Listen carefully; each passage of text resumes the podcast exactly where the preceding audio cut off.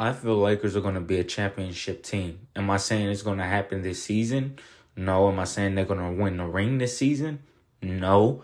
But sooner or later, because they have the right pieces now, they're going to be a championship team.